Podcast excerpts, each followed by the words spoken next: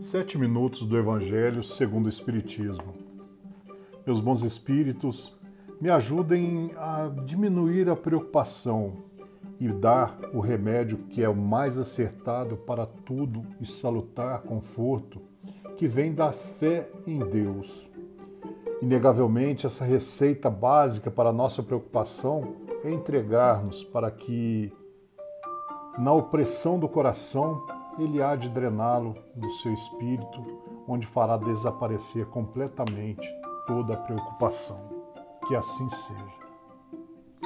Estamos hoje no episódio número 40 e na continuação do capítulo 5 do Evangelho segundo o Espiritismo. Os males dessa natureza formam seguramente um notável contingente nas vicissitudes da vida. O homem os evitará quando trabalhar para seu aprimoramento moral, tanto quanto para o seu aprimoramento intelectual. A lei humana alcança certas faltas e as pune. O condenado pode, pois, dizer que suporta a consequência do que fez, mas a lei não alcança e não pode alcançar todas as faltas. Ela atinge, mas especialmente aquelas que prejudicam a sociedade, e não aquelas que não prejudicam senão aqueles que as cometem. Mas Deus quer o progresso de todas as suas criaturas.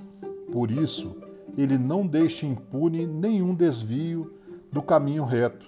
Não há uma só falta, por pequena que seja, uma só infração à sua lei, que não tenha consequências forçadas e inevitáveis, mais ou menos tristes. De onde se segue que, nas pequenas como nas grandes coisas, o homem é sempre punido pelo que pecou. Os sofrimentos que lhe são a consequência são para ele uma advertência de que errou. Eles lhe dão a experiência, fazendo-o sentir a diferença entre o bem e o mal, e a necessidade de se melhorar para evitar no futuro o que lhe foi uma fonte de desgostos. Sem isso, não teria nenhum motivo para se emendar e, confiando na impunidade, retardaria seu adiantamento e, por conseguinte, sua felicidade futura. Mas a experiência, algumas vezes, vem um pouco tarde, quando a vida foi dissipada e perturbada, as forças desgastadas e quando o mal não tem mais remédio, então o homem se põe a dizer: Se no início da vida eu soubesse o que sei agora, quantas faltas teria evitado. Se fosse recomeçar, eu faria tudo de outro modo, mas não há mais tempo. Como o obreiro preguiçoso diz: Eu perdi minha jornada, ele também se diz: Eu perdi minha vida. Mas, da mesma forma que para o obreiro o sol se ergue no dia seguinte e uma nova jornada começa, permitindo-lhe reparar o tempo perdido, para ele também, depois da noite do túmulo, brilhará o sol de uma nova vida na qual poderá aproveitar a experiência do passado e suas boas resoluções para o futuro. Causas anteriores das aflições. Mas, se há males dos quais o homem é a causa da sua primeira nesta vida, há outros, pelo menos na aparência, que lhes são completamente estranhos e que parecem atingi-los como por fatalidade. Tal é, por exemplo, a perda de seres queridos e de arrimos de família. Tais são ainda os acidentes que nenhuma previdência poderia impedir, os reveses de fortuna que frustram todas as medidas de prudência, os flagelos naturais e as enfermidades de nascimento, sobretudo aquelas que tiram aos infelizes os meios de ganhar sua vida pelo trabalho como as deformidades, a idiotia, o cretinismo, etc.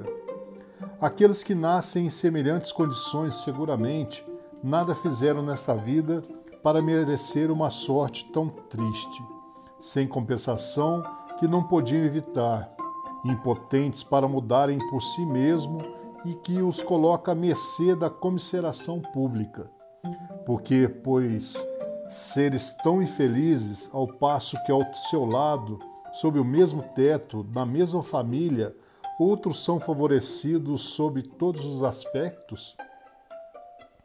Quer dizer, enfim, dessas crianças que morrem em tenra idade e não conheceram a vida senão o sofrimento.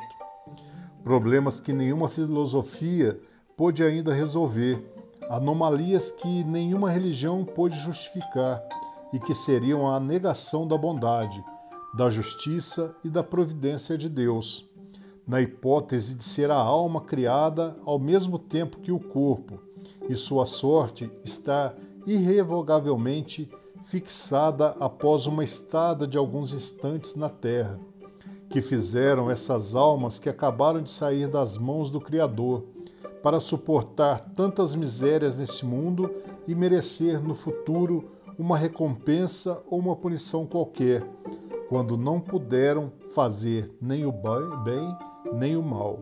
Entretanto, em virtude do axioma de que todo efeito tem uma causa, essas misérias são efeitos que devem ser uma causa, e desde que se admita um Deus justo, essa causa deve ser justa. Ora, a causa precedendo sempre o efeito, uma vez que não está mais na vida atual, deve ser anterior a ela, quer dizer, pertencer a uma existência precedente. Por outro lado, Deus não podendo punir pelo bem que se fez, nem pelo mal que não se fez, se somos punidos é porque fizemos o mal, e se não fizemos o mal nesta vida, o fizemos numa outra. É uma alternativa da qual é impossível escapar e na qual a lógica diz de que lado está a justiça de Deus.